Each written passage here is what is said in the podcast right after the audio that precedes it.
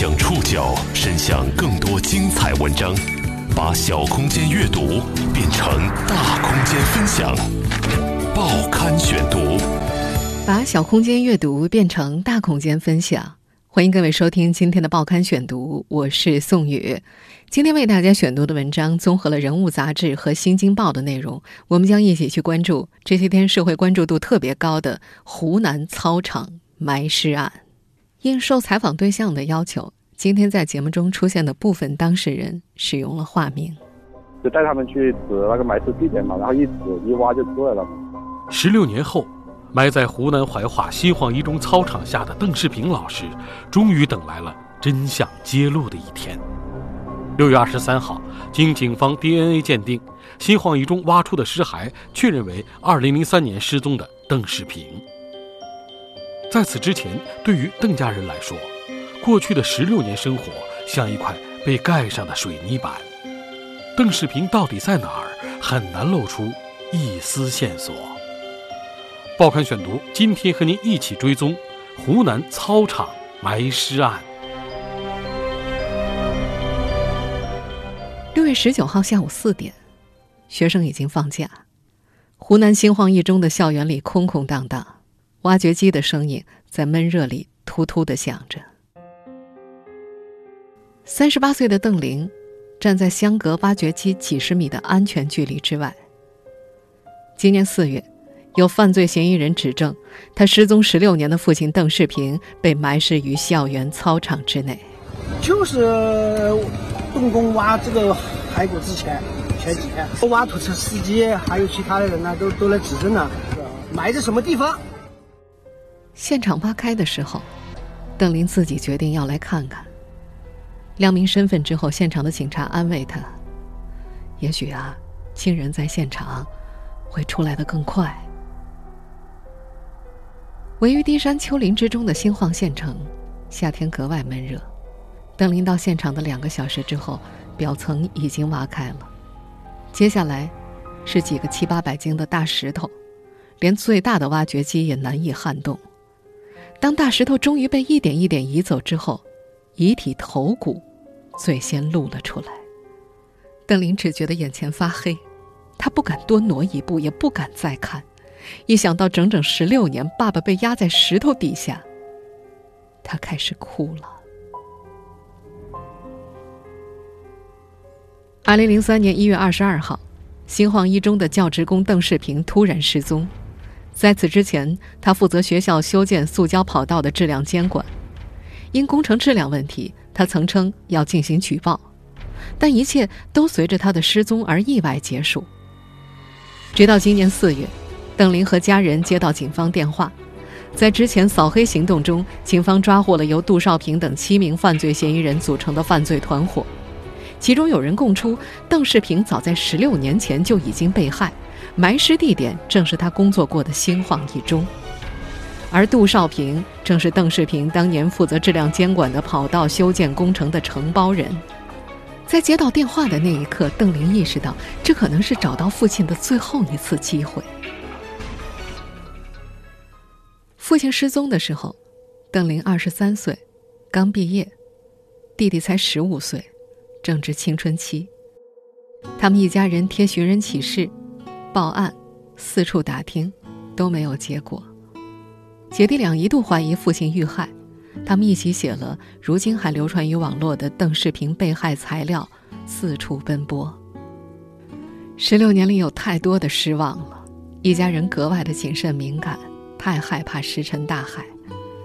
邓世平的弟弟邓晃平在接受采访的时候说：“当四月份听说有嫌疑人要指认藏尸地点的时候，他还曾想通知记者，但内心一阵拉扯，又怕打草惊蛇，又怕结果是干脆不挖了，只得作罢。”六月二十号凌晨，遗体最终被挖出来之后，邓晃平又开始了新的担忧，他担心这具遗体不是哥哥。过去建操场之前，那片地方是坟场。有不少尸骨，他只能在心里排除着种种可能。他还记得哥哥邓世平生前的习惯，哥哥喜欢把外衣脱下，往身上一绑，两手落个清爽。而根据当时在挖掘现场的电工透露，遗体出来的时候身上还绑着一件衣服，衣服没有腐烂。遗体挖出来之后，马上移送去做 DNA 检测。在现场的邓玲一直没有见着，他也不愿意见到父亲只剩骸骨的模样。在法医拼凑尸骨、盖上白布的时候，警察要送他回去，他想了想，离开了。六月二十一号接受采访的时候，他指了指自己的脑袋说：“这里到现在还是昏的。”他想到关于父亲的回忆，都是他当小女儿的时候父亲的样子，细腻又严格。在他的印象里，父亲喜欢小孩子，家里小孩的名字都是父亲取的。说到这儿的时候，邓林停了下来。他说自己巴不得父亲是活着的，他百分之一万的希望父亲还是活着的。可是他知道，父亲肯定没活。六月二十三号夜里，新华社发文称。湖南省怀化市公安局刑事科学技术研究所出具的 DNA 鉴定结果确认，新晃一中操场挖出的遗骸确认为2003年失踪的邓世平。失踪了十六年的邓世平，终于等到了真相大白于天下的那一天。他的亲人同事开始拼凑这个耿直的中年人的人生轨迹，他失踪前的点点滴滴被一丝丝还原。报刊选读继续播出：湖南操场埋尸案。邓世平的弟弟邓晃平比哥哥小六岁，两个人的长相有几分相似。如今，邓晃平在怀化市开一家小宾馆。他说，邓家人早在十六年前就曾经想过挖开操场。这个想法开始于邓世平失踪的第二个月。当时警方认为证据不足，不能立案。只给邓家人留下了一句话：“想挖操场可以去挖。”这句话被邓焕平放在了心上。在接受《人物》杂志采访的时候，他一边说，一边在桌子上画了一个圈儿。这样一个操场啊，八千多平方米地，从哪儿开始挖呢？需要多少台挖机？挖多深？土堆哪儿？他都仔细盘算过，粗粗估计了一下，没个一两百万，挖不下来。现实当然不允许，除了钱，他也听过太多的警告了，包括不要影响一中声誉之类的。到了二零一九年，他才最终发现，即便有人指认了位置，挖掘机也足足工作了两天才找到骸骨。他感叹：如果自己家人去挖的话，真不知道要挖到何年何月。回忆起邓世平，无论是亲人还是同事。一致的评价是耿直。邓世平的儿子邓兰兵说：“比较古板吧，对于我来说可能是太正直了，就是说看不得一些不违反规则的事情。要嫉恶如仇，但还没达到。但是个人比较比较恨这些行为。”曾经和邓世平共事过数年的新晃一中退休教师张航也说：“这个人比较坚持原则，坏的就是我们看不惯的，我们这心头好像憋不住、藏不住，非得要把这个事情搞出来。”这心里面才舒服。当年邓世平负责质检，只有他签了字，工程才算过关。他所监管的四百米跑道工程，原招标之后承包合同是八十万，合同签订之后，包工头杜少平和当时的校长黄炳松私自更改合同，工程还没完工呢，就已经付了一百四十多万了。杜少平是校长黄炳松的外甥，对此邓世平向领导提出异议，说不该付这么多钱。当时邓世平监工的内容，除了修跑道，还有修通往跑道的路以及路上的宝坎。宝坎就是挡土墙的意思，俗称护坡，主要是用水泥砂浆砌成，作用是用来保护土壤结构不被破坏，保证通往跑道的路两边山上的石头不会掉下来。但保坎刚砌好就出了质量问题，一场大雨就塌了大半，一直到现在，这段保坎的路边还偶尔会有石块掉下来。如今，在新晃一中这段路面的前面，还设置了“堡垒松动，危险，请绕道通行”的指示牌。退休教师张航记得，工程里面哈，他就搞了一些豆腐渣工程，就是说质量不达标嘛，他肯定他就要说嘛，他就说他他们发现他的发现这个工程以后呢，他就说你们攒劲使劲搞，他说如果搞到以后让我签字的时候，我就再给你们说去了。他后来，邓世平的女儿邓玲也听说，杜少平在施工现场曾经多次对其他民工说：“邓世平抓工程质量太厉害，要搞死他。”二零零三年一月二十二号中午，邓世平失踪了。家人开始寻找，是在当天下午，妻子去学校放假前的会餐食堂找邓世平。退休教师张航记得，我们要会餐了，我们就到食堂里面吃饭。好，他的老婆就到食堂里面，还说你们看到邓世平没有？啊，我们的啊，真的今天没看见他啊。好，后面后他们有些人跟他老婆开玩笑嘛，还是是不是出去有什么事去了？晚上你看他回来没？好，在同事们看来，一个成年人不回家吃午饭没什么不正常，只是根据后来推测，邓世平事实上已在那天中午遇害了，尸体。被藏在了操场旁教学楼内的一间房的床底下。两天之后，邓晃平接到了嫂子的电话，说哥哥失踪了。他忙从怀化赶到了新晃。起初，邓晃平并没有往坏处想过，他觉得哥哥可能去了公园，或者在朋友家打麻将。他挨个拜见了哥哥最后可能见过的人，才产生了一种不幸的预感。哥哥的上司，总务处主任姚世英告诉他。那天，两人像往常一样在三楼围着一炉火下棋，棋还没下完，杜少平就让两人去县城的市场拿橘子。邓世平直接表明不要，姚世英独自前去领了橘子。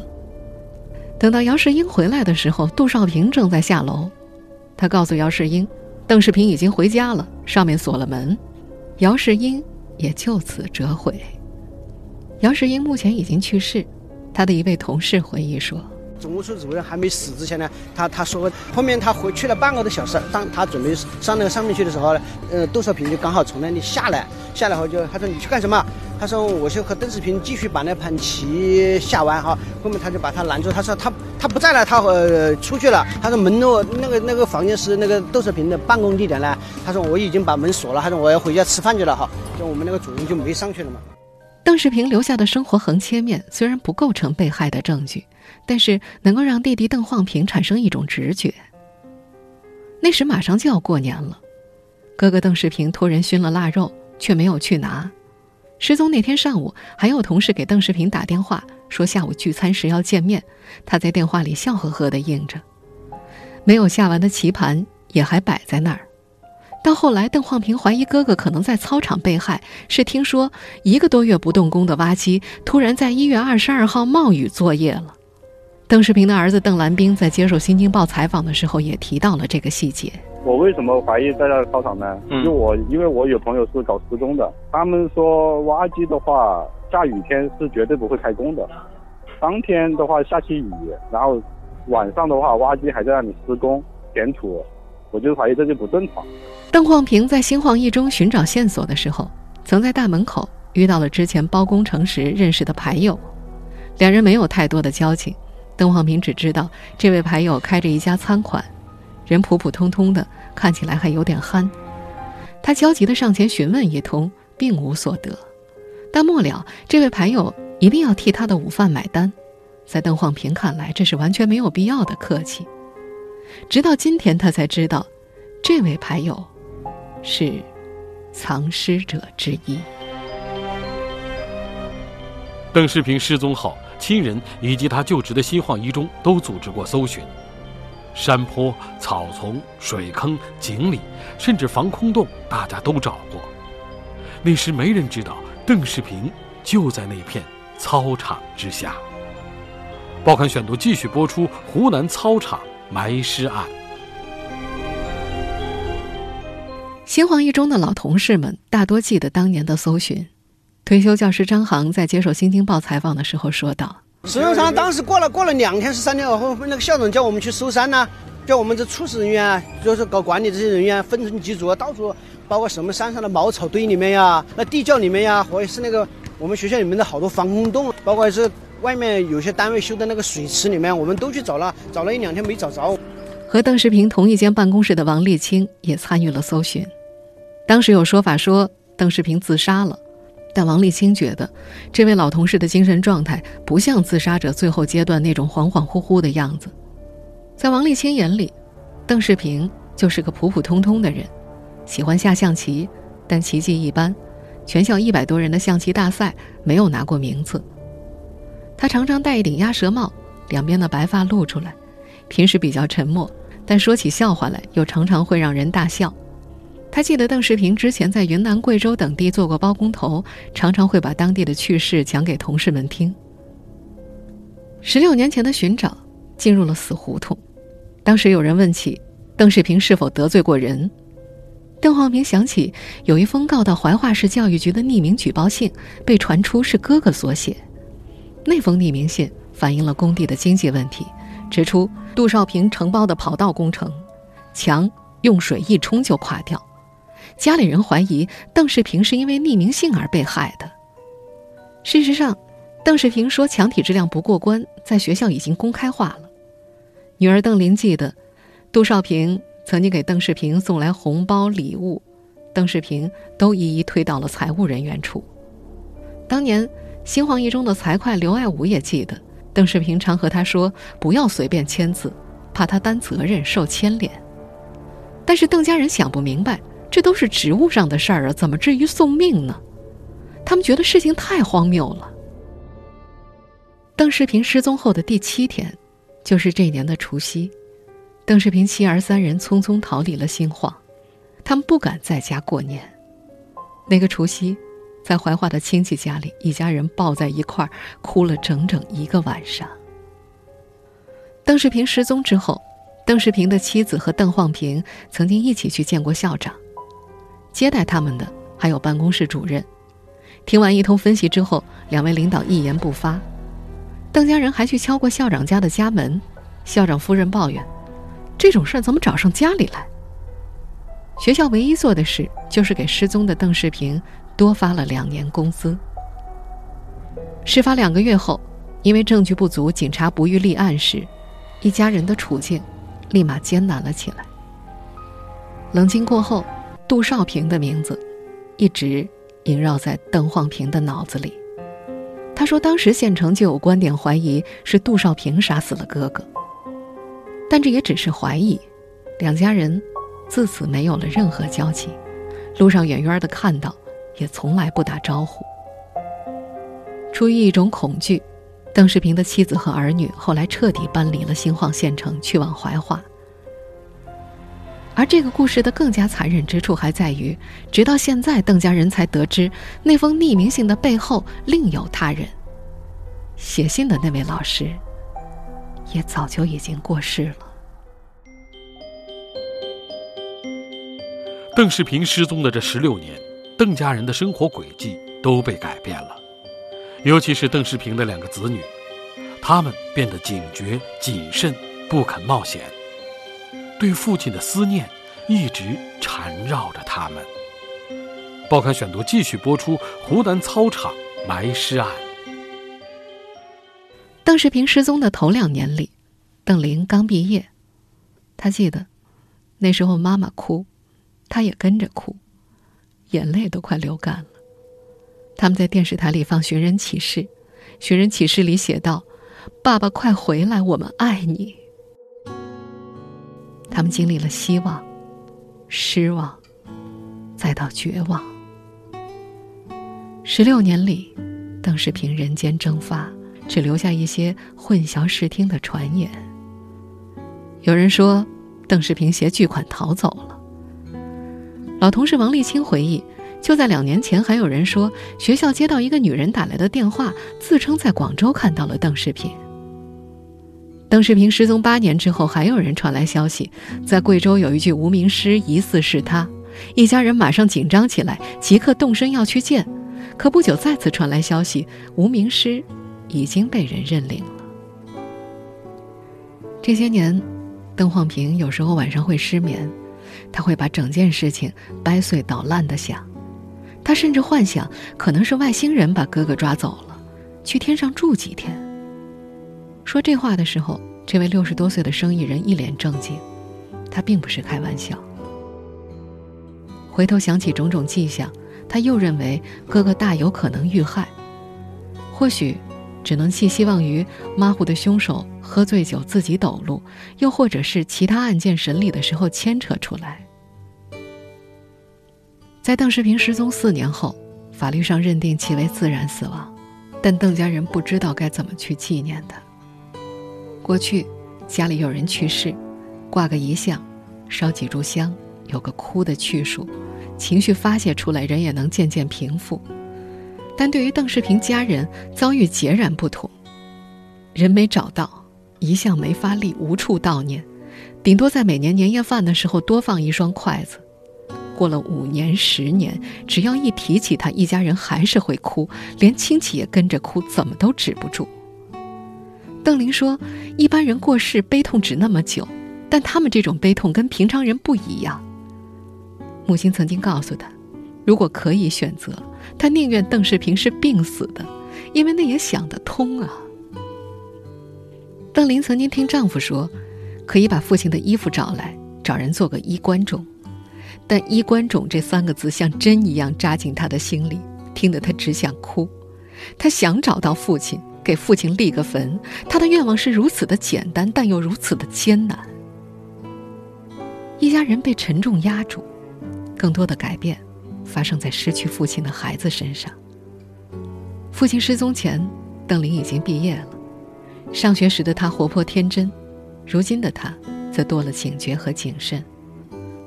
弟弟邓兰兵长成了一个隐忍沉稳的人，叔叔邓晃平带着邓兰兵做生意，观察到侄子任何冒险的事情都不肯做，处理矛盾也选择了回避。有一次，酒店里有些棘手的事需要处理，侄子也是入股合伙人，但是坚决不出来。这桩尘封了十六年的旧案到底是如何大白于天下的？对于这桩尘封了十六年的案子，我们还需要追问些什么？报刊选读继续播出：湖南操场埋尸案。这场震惊全国的操场埋尸案，是扫黑除恶专项斗争开展以来，新晃县公安局破获的一个涉黑涉恶团伙的案中案。团伙成员杜少平前不久因为涉嫌非法拘禁被刑拘。警方在审讯侦查的过程当中，发现其与2003年新晃一中教职工邓世平失踪案有重大关联，随即对当年参与施工的人员进行重点审查。通过审讯，有两人分别供述邓世平被杜少平杀害，并协助其遗失至新晃一中操场埋尸的事实。根据犯罪嫌疑人的供述及现场指认，六月十八号上午九点，当地警方对新晃一中操场开始挖掘。六月二十号零点左右，一具白骨化的遗骸被挖了出来。六月二十三号，经过 DNA 鉴定，这具遗骸被确认是二零零三年失踪的邓世平。距离新晃一中操场掩埋骸骨不过五百米处，杜少平的夜郎谷 KTV 热闹了十几年，一直到今年他被抓，KTV 终于被贴上了封条。在这座小县城里，的士司机、退休老师、小商小贩大多能叫出杜少平的名字，或进过他开的 KTV 和餐馆，或许还坐过他投资的出租车。不张扬、圆滑处事，是杜少平涉黑团伙的特点。邓世平的老同志王立清认为，他们做的很多事都在暗处，触犯了利益，才露出本相。我认识他的时候，他这个人我也看不出他是有这么心这么坏呀，啊，他这个人好像挺爱笑的，啊但是没有，我不会想到他是这么样子的人。如今，当年事件的几位主角都已经搬离了县城。校长黄炳松在2004年退休之后去深圳生活。事发之后，接受上游新闻电话采访的时候，他表示自己正在买菜，不方便回答。因为我正在外面买菜，菜，因为你牵扯到这个方面的问题的话呢，请你向我们新房县委、向县委宣传部那边去调查，好吧？嗯嗯啊，我就无法无法控告，好吧？但六月二十三号，新晃县纪委表示，已经对黄炳松立案审查。十六年过去了，邓世平的案子终于大白于天下，人们感慨法网恢恢，疏而不漏。但为什么这个案子一漏就是十六年呢？我们要如何缝补疏漏的正义。华南理工大学法学院讲师叶竹胜撰文指出，问题首先出在受理举报的新晃县教育局。作为学校建设工程，应更为重视质量问题。接到举报之后，教育局不仅没有启动调查，反而泄露了举报的内容。在工程监理人邓世平蹊跷失踪之后，就目前的公开信息来看，教育局也没有重视这次举报，没有深入调查学校工程到底是否存在质量问题和腐败问题。紧接着是公安机关的立案环节出了问题。对于一件高度可疑的人口失踪案，公安并没有什么合理的理由拒不立案。而本案中的关键人物。时任新晃一中的校长黄炳松，作为被害人的领导，又是黑恶势力杜少平的亲戚，也是案发操场的实际管理者。不论其在其中扮演了什么样的角色，都难辞其咎。在叶竹生老师看来，最终导致案件沉寂十六年、真相未明的是相关部门和人员的集体沉默。此案最终浮出水面。恰逢中央扫黑除恶第十六督导组第七小组下沉怀化巡查期间，在扫黑除恶专项斗争巡查督导之下，地方治理的僵局被打破了。十六年后的今天，大家更加关心的是追责问题。我们相信，在扫黑除恶的大背景之下，查明本案事实之后，应当为此案承担责任的当事人将难逃法网。我们也相信。在破网打伞背后，案件的侦破效率将被提升。我们更加期待，在每一起个案当中，正义都该既不缺席，也尽量不迟到。